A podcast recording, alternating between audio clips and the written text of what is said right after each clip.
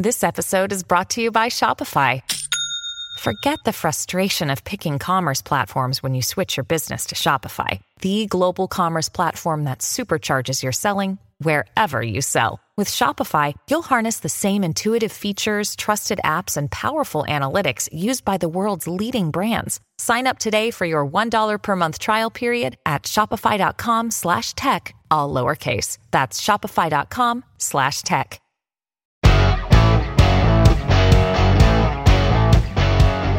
Coming up on today's show, we talked about the metaverse this week. What is it? Well, we'll find out. The transition to a low carbon future could ultimately cost almost a million jobs in our country if action isn't taken.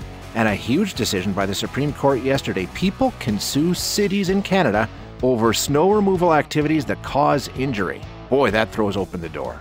So, yesterday we talked for a few minutes about Facebook and their plans to I don't even know what is it. Move into the metaverse, bring in a metaverse. I, I, I, don't even know. But we talked a bit about what the metaverse is or what the metaverses are because there's not just one. Um, and um, Brad Eisen reached out to me and said, "Hey, you know what? I know all about the metaverse. I'm heavily involved in the metaverse. That's what I do." And I said, "Okay, you can explain this to us then." So um, he's going to do that for us today. Brad joins us now. Uh, Brad is the founder of Hazardscape, disaster management coach. Brad, thanks so much for joining us today. Really appreciate your time. Good morning, Shaye. Thanks for having me on. So we talk about this metaverse, and it's obviously in the news now because uh, Facebook talking about uh, some sort of announcement coming next week regarding the metaverse. From my understanding, basically it's a virtual reality environment, right, where you move around, you interact with people. It's basically like a virtual world. Is that fair? Uh, absolutely, and and it's it's less about the metaverse right now, and it's it's more about you know Facebook wanting to create a metaverse that is the metaverse. And just to give your listeners some background, you know the the term metaverse is made up of two words: meta being the you know defined as beyond, and verse being like universe. So really, the metaverse term is used for moving beyond the current internet, moving beyond the static, you know, web pages we see today. And what Facebook, uh, you know, what Mark Zuckerberg has been working on since they purchased Oculus um, back in the, the early, I think it was around 2013, 2014, was moving into this virtual reality space where he understands that in the future, you know, way into the future, we're not going to be bound to these static websites that we see today, people will be logging into a 3D environment that will will take over sort of a website. So think of it like um, you know if we could do a 3D replica of West Edmonton Mall. Yeah. And and we went in and we scanned the it, total interior of the mall, everything right down to the colors and the tiles, including the big ship, and then put all the stores in each. You could log into through a VR headset into the mall a virtual replica, go into a store, look at their products, and purchase right from in that store. That's going to be the new website. Okay. Um, now you're involved with this, right? And you've actually brought a number of organizations and people into uh, one of the metaverses that you deal yeah. with. So, so tell us how, how you use this. How does the metaverse work with what you do? So we use the a metaverse to facilitate training, meetings, um, just have one-on-one kind of water cooler encounters where we can log into a platform and you navigate with your keyboard much like you would in a, a video game and you have an avatar and you walk around a 3D space. It's it's on your computer screen, or you can log in with a, a virtual reality headset, and and you literally walk your avatar into a 3D uh, boardroom. There's a table, there's web screens, there's you know windows that you can look you can see out and it's got 3d uh, clouds. Mm-hmm. and our avatars sit around the table. We're all connected with a headset like a, a, a microphone and, and earphone headset. And and you talk through voice data. So you're looking at the person's avatar but you're hearing their real voice. Okay. And your avatar can stand up. It can wave. It, it can move around and I hold uh, quite a you know I've done training in this environment. People come in and sit. I do the training. We can display PowerPoint, PDFs, YouTube videos, everything you can in a real classroom. It's just instead of using video based conferencing like Zoom or, or Microsoft Teams, we're using this 3D platform because one, people like the fact that they're not on video all the time. Uh, Okay. they like they like. It's not actually they- you, right? It's it's a it's a virtual representation of you. Yeah, I go into an. Uh, it's called an avatar engine, and I build uh, an avatar. There's different, uh, you know, shapes for my head, for my hair, my glasses, the clothes I put on, and then that little character represents me in this virtual world. But people can hear my voice, and I'm live, just like people can hear me right now. Okay, now um, when we talk about this, and uh, let's talk about the benefits. I mean, obviously, accessibility, um, the the cheapness, uh, the efficiency in doing things. You know, I imagine there's a lot of upside to sort of incorporating this into whatever business you're operating or whatever life you're leading. I guess, right? Yep, yep, yep, absolutely. So th- those are a lot of the benefits. Again, people like the fact that they're not always on video. They like the fact that like they can log into this platform and we have office hours. So my avatar is sitting at its desk. I've got my headset on. Another person logs in. They walk into my office. We have a conversation. Um, so I've got it up on my, my desk all the time. Th- those are some of the benefits, um, and it is less expensive. I mean, I, we're never going to go away from physical events.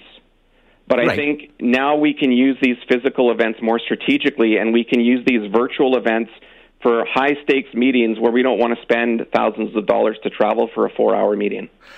The downsides. Um, Yeah. It seems whenever we introduce these kinds of technologies and they take off and they become sort of the way we're doing things, then we're trying to play catch up in terms of privacy, safety, security, all these sorts of things. And I imagine it's going to be the exact same thing with the metaverse, right? Uh, absolutely, and I and I think uh, what we're we're seeing, like we we already see today, like so, so. For example, Amazon Web Services, when you attend a video conference with them or a training, they record your voice and image on the video to use for marketing and different purposes. They're already doing that. In in a virtual reality environment, um, there's nothing stopping the organization from again recording your voice, and now they're recording your interaction and behavior with another person. Okay. And so they're not only collecting this sort of 2D data about you name, email, uh, where you click, and what you buy. They're now able to record you in in an interaction. And you know, I, I don't want to freak anybody out, but I mean, with that data, you could develop a, an artificial intelligence app that predicts your behavior with another user, right? And so that's for me that that's a, a big uh, issue and one of the big concerns. There, there's also some human rights concerns that will ultimately come out of this. Um, for example, pregnant women should not be in virtual reality. They should they should they, they have apps for relaxation and things, but they should not be in a VR environment trying to walk around and navigate and work. It's it's not safe. And and you've also got people who are stereo blind. They can't see three dimensional objects on a screen. So if if we're looking if companies are looking at making these platforms an essential part of work, then you know does stereo blindness become a disability um, because they can't partake in some of this work? Do how do how do pregnant women interact in a 3D virtual environment when they you know their doctor might say they can't be? So how you know there's that risk of being left out? So. There, Plus the there hardware, are some of those concerns, right? And I, I think it's more about being educated and cautious than than worried. yeah. Um, you know, I've written the the Office of the Privacy Commissioner, the federal uh, arm, about what they're doing to prepare for the metaverse and these new new data sets that companies can capture and use. Um, and I haven't got a response yet, but I'm I'm hoping that they're preparing and anticipating uh, policy that can be used so when Facebook does come online in the bigger sense, we're ready for it as opposed to reacting. Um, you know, and not everybody has access to the kind of technology that needs you need to enter this metaverse, right? I mean, there's that's another barrier that people are going to have to deal with, especially if it's a workplace situation. Yeah, absolutely. But I, I look at like there's a company called Accenture. They're they're big in uh, software app development. They just purchased sixty thousand, sixty thousand um, Oculus headsets that they are going to be deploying through to work and customers, so they can start to adopt a more virtual reality based work environment. And so I'm sure they're they're doing. I hope they're doing a lot of work on the impacts of, of that move with regards to hiring staff. Um, you know, there's going to be ergonomics comes into this. Head, headsets are still Sure. heavy. Um, 30 minutes, I, I can be in a headset for 30 minutes before I start kind of wanting to get out of it. So, um, you know, it's a big investment, but companies are moving towards it. I, I would say if you're a small, medium sized business right now, uh, if you want to learn about it, that's great. But there's there's no real rush to adopt this and start investing in it. Like I, I would say, do your homework. Yeah. Take take a lot of time because there's there's not this massive rush to it. Um, we we are seeing companies like Nike. They they're hiring a chief metaverse officer to to uh, put Nike in that space. They're going to be developing 3D replicas of their shoes that you can log into uh, an environment and, and look at and, and potentially purchase. But um, it's you know these big players are doing it because there's a lot of hype around it right sure, now. They yeah. have the money. It's a marketing play, a big marketing play for them. I, I would say let them lead, let them develop the policies, and then we, you know, smaller enterprises that want to move into the space can adopt what they're doing and and you know save some money investment. Got a text from a listener, and it's a good question saying, you know, I mean, you take people get upset with self checkouts. You know, how many jobs will this eliminate? I mean, is this a job killer or a job creator, or do we have to wait and see how it all shakes out in the wash? It's it's a job transitioner. Okay. So, for for example, Facebook is hiring ten thousand software engineers in Europe to develop their or the metaverse. When when you're talking about any type of virtual, even automation, um, you know, they're in Alberta right now. Uh, the the Alberta Transportation Association is developing automated trucks to to deliver goods. Mm-hmm, mm-hmm. Yes, there may not need to be a driver, but there needs to be a application engineer in the truck. So we're losing. We could lose jobs as a checkout clerk, but we're hiring someone else to do the software development or the the application troubleshooting on the back end. Right. Okay. And and you know it's not about uh, you know we don't want to hire babysitters in in this tech industry, but we want to put that's that's why you hear a lot about the future of work and the Canadian government and Alberta governments moving to upskill workers for the future of work. We we may not need as many truck drivers, but we're going to need just as many software developers and engineers. Gotcha. It's a fascinating modelers, discussion, you know. boy. It's yeah, big big discussion. It's It is. exciting. If, if anyone wants to chat more, I, I'm I love talking about this stuff. I love helping. I've moved the Salvation Army uh, Emergency Disaster Services team, both in Canada and a bit in the U.S., into this platform because they are they're adopting it um, because they see that it's it's saving them money, it's bringing them more together with their volunteers, and and they're they're moving into it. So we've learned a lot over the last two years with this move, and we've also transitioned other 19 other organizations into using the platform. so it's Yeah. happening. It's Good stuff. fun. Thanks, Brad. Okay, Shaye, thanks. Appreciate the call. Uh, that's Brad Eisen, founder of Hazardscape Disaster Management Coach. So, I mean, it's like all technology, and we we talk about technology a lot on this show. And it, you know, once the doors open, there's no stopping it, right? It, it's a flood. And um, this text, uh, what is the point of this metaverse stuff? Pretty soon we'll have zero face to face, even if it's over video calls with fellow humans. We're going to be living a second or a double life.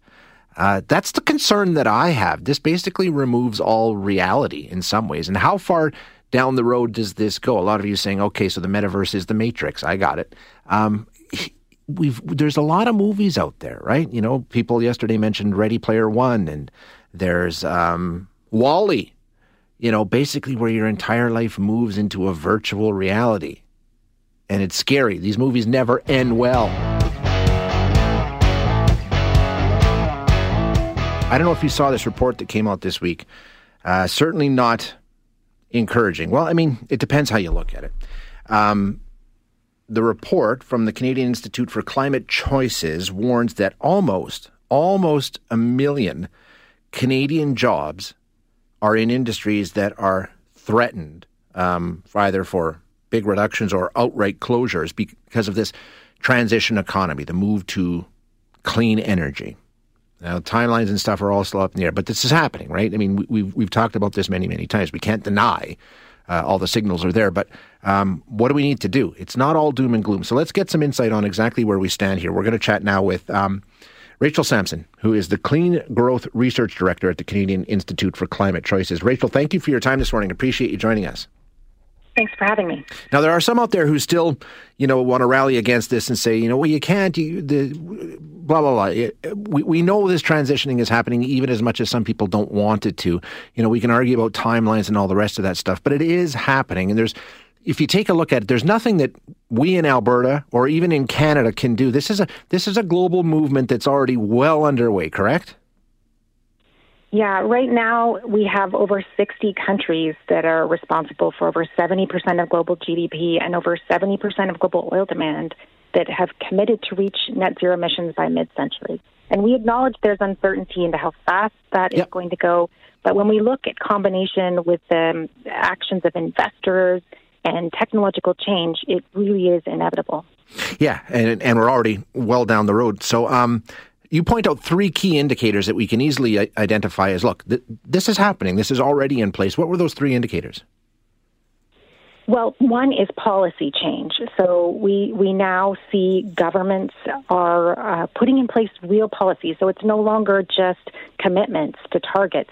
It's uh, you know policies on electric vehicles, on emission reductions in large industry, and those things are are now becoming more real. The second thing is investor action. Uh, investors are awakening to climate related risks in their portfolios and seeking to reduce them. For example, uh, there are investors with over 40% of global assets under management yeah. who have committed to reach that net zero goal. And then technological change is, is coming rapidly. And solar power costs have come down 90% over the past decade. So, with in- increased technological change and investment, there's this cycle, this feedback loop that, that means that that transition could come much more quickly than we anticipated. Um, now, obviously, this causes a lot of concern for a lot of people, especially here in Alberta. This province definitely on the front lines of these industries that you're talking about. Ultimately, though, it's it, it's countrywide. I mean, all provinces will be affected in some way. Alberta, perhaps most, but it's not just an Alberta problem, right? No, for Alberta has the highest proportion of workers in what we're calling transition vulnerable sectors. But in absolute terms, Ontario actually has more workers in uh, in in emissions intensive manufacturing and auto manufacturing, which are also transition vulnerable. Um, now, when we talk about you know, the report coming out saying 880,000 jobs um, could be lost to the energy transition, that's a starting number. But uh, as shocking as that is, it's not all doom and gloom, right? I mean, we, there can be put plans put in place. There can be strategies developed that can avoid some of that, right? Yeah, and that's why we called our report Sink or Swim because businesses and governments have a choice, um, and the actions that they take to improve the transition readiness of companies, to capture some of those opportunities that emerge through global low carbon transition can really help avoid and, and offset some of the job losses. What can they do? What what plans do they need to be making? Uh, are there companies that are already making it? I mean, what kind of action can be taken now? Well, we divide the strategy into three categories depending on the drivers of transition, risk, and opportunity. So we have what we call demand creation sectors, which are those those um, products where there's going to be increasing global demand. So things like fuel cells, hydrogen, biofuels, carbon capture and storage. And then there's carbon cost sectors. So those are the sectors where really it's about emissions, um, where you know, regulations, border measures, carbon pricing, that's the main driver of, of profit risk. But then there are demand decline sectors, and, and that includes oil and gas and coal. And that's where the, the main risk to their profitability is, is not on the emissions side of things, it's on shrinking global demand for their product. Right. So Which what we're, we're saying for those, those those companies really do need to transform into new business lines. And we see um, international oil and gas companies doing that, investing in clean technology, investing in hydrogen, biofuels, in order to position themselves to succeed. And we're seeing companies already move in those directions, right? I mean, I'm just thinking of the auto manufacturers and their pledge to go all electric by, you know, I mean, in the next 10 years kind of a thing for some of them. So we're already seeing some companies adapt. Yeah, absolutely. I mean, the, the auto manufacturers have recognized that they need to shift into electric vehicles in order to survive through transition. Mm-hmm. So we're seeing massive investments, big commitments to move to electric vehicles. And and that's changing much more quickly than people had anticipated a few years ago, even. Yeah, uh, absolutely, and we've talked about that a lot. Um, Rachel, thank you so much for your time this morning. I appreciate you joining us. Great, thank you. That is Rachel Samson, who is um, with Clean Growth Research Director at the Canadian Institute for Climate Choices. And whenever we talk about this, um, you know, a lot of the texts are the same. And and and you, you, all, make valid points. We uh, you know, and she did say we know that demand um, is not going away, and I agree with you. You know, we, the, as I've said a million times on this show, the demand for peak oil, the peak oil demand um, by any estimate that you see from any official agency is not here now. And it won't be here. Uh, I think the, the shortest window some are saying is 10 years, which means the demand for oil globally will continue to grow for at least 10 years. Some say as far as 2039 before we reach peak oil demand. Then we will slowly see things taper off. But um, understand, in no way am I saying that oil and gas is gone today. No way. And I have said a million times the people who say it is and we need to move off oil and gas right now, it's a pipe dream. You can't. You can't do it. You don't have the technology, you don't have the energy in place to do what oil and gas do right now. You don't. And it's going to take time to develop it. But the other side of that equation is they're working on it.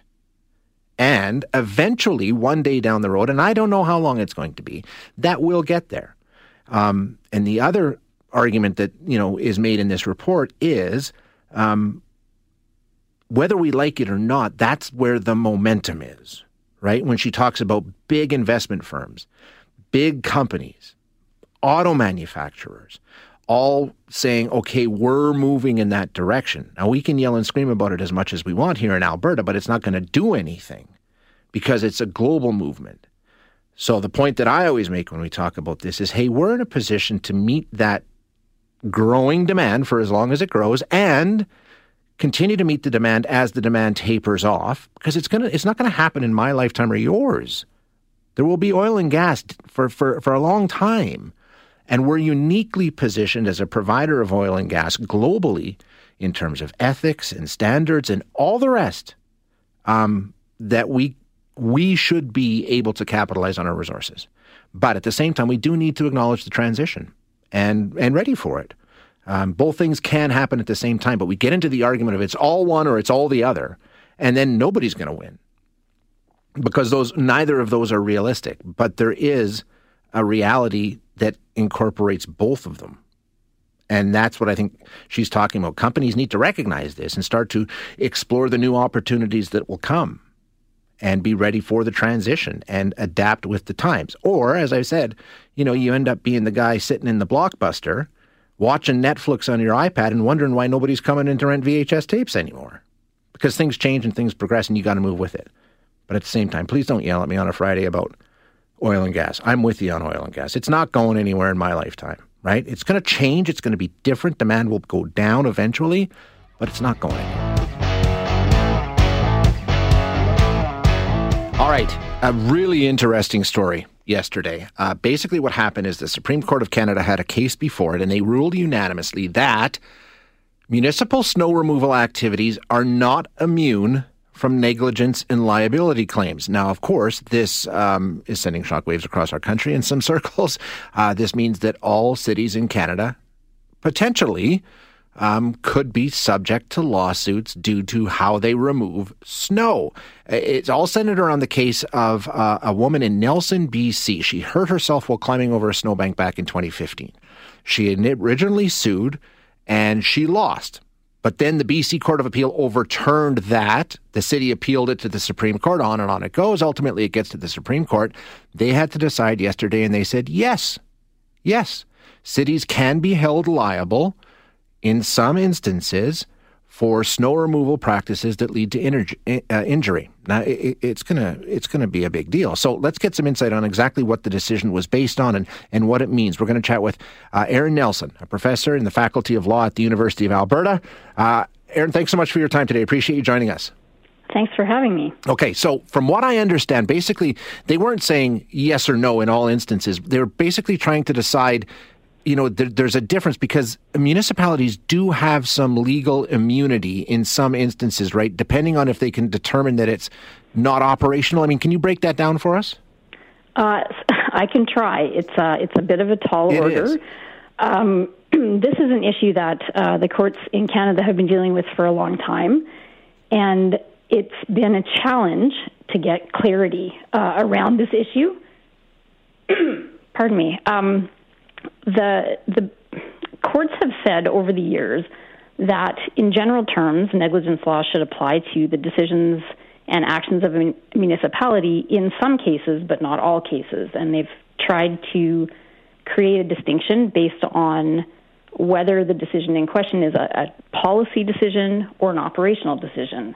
And that sounds pretty straightforward on paper, uh, but it can be very challenging uh, to apply in practice.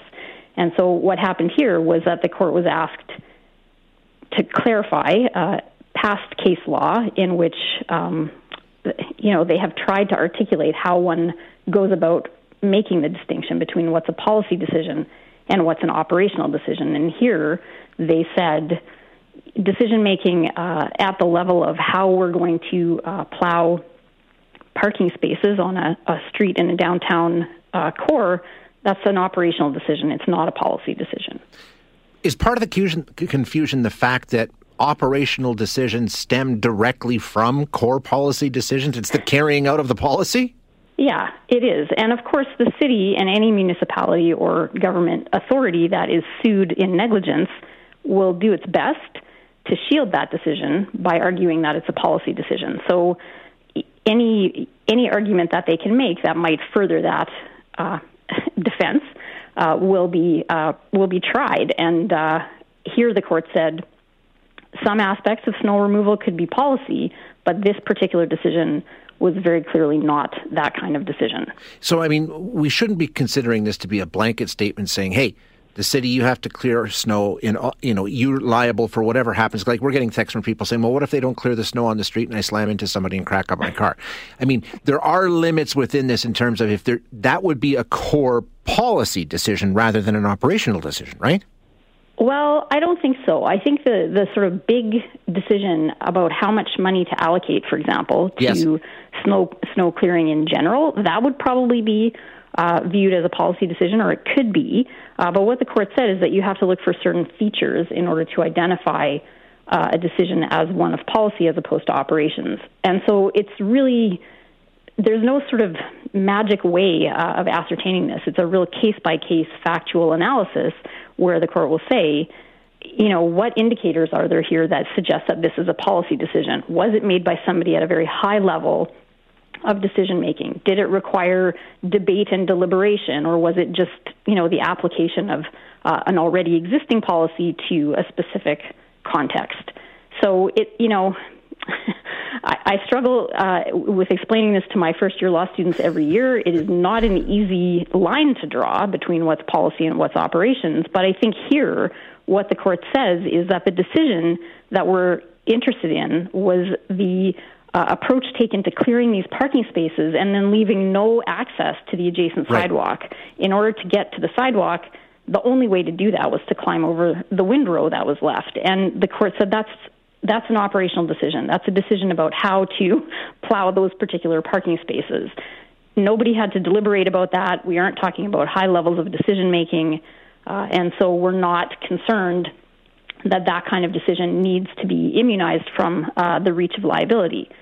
The other issue is that even if the court decides that the decision in question is operational and can be analyzed by the court on the basis of negligence law, just because something bad happened, just because someone got injured, doesn't automatically lead to liability. The court has to also conclude that the way in which um, the process was carried out was unreasonable. It was negligent, and that's what allows uh, the individual to potentially recover damages. Yeah, well, indeed, in the decision, they say the fact that you cleared those parking spaces sent the indication to citizens of Nelson that you should use these parking spaces right. and then go to the sidewalk, even though we've got a snowbank in between the parking spaces and the sidewalk.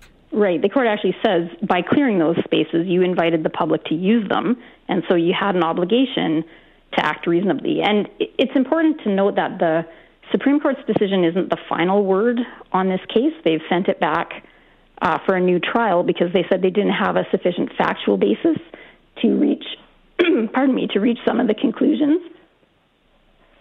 So the uh, a BC court will potentially have another opportunity to look at uh, the decision and reach those conclusions based on the facts. So, I mean, obviously, the the final outcome here is, I would imagine, cities will have to carry increased insurance. They uh, maybe lost some of the immunity that they felt that they had. I mean, it, does this change things for the way that cities approach this entire, you know, core service that they provide each and every year right across the country?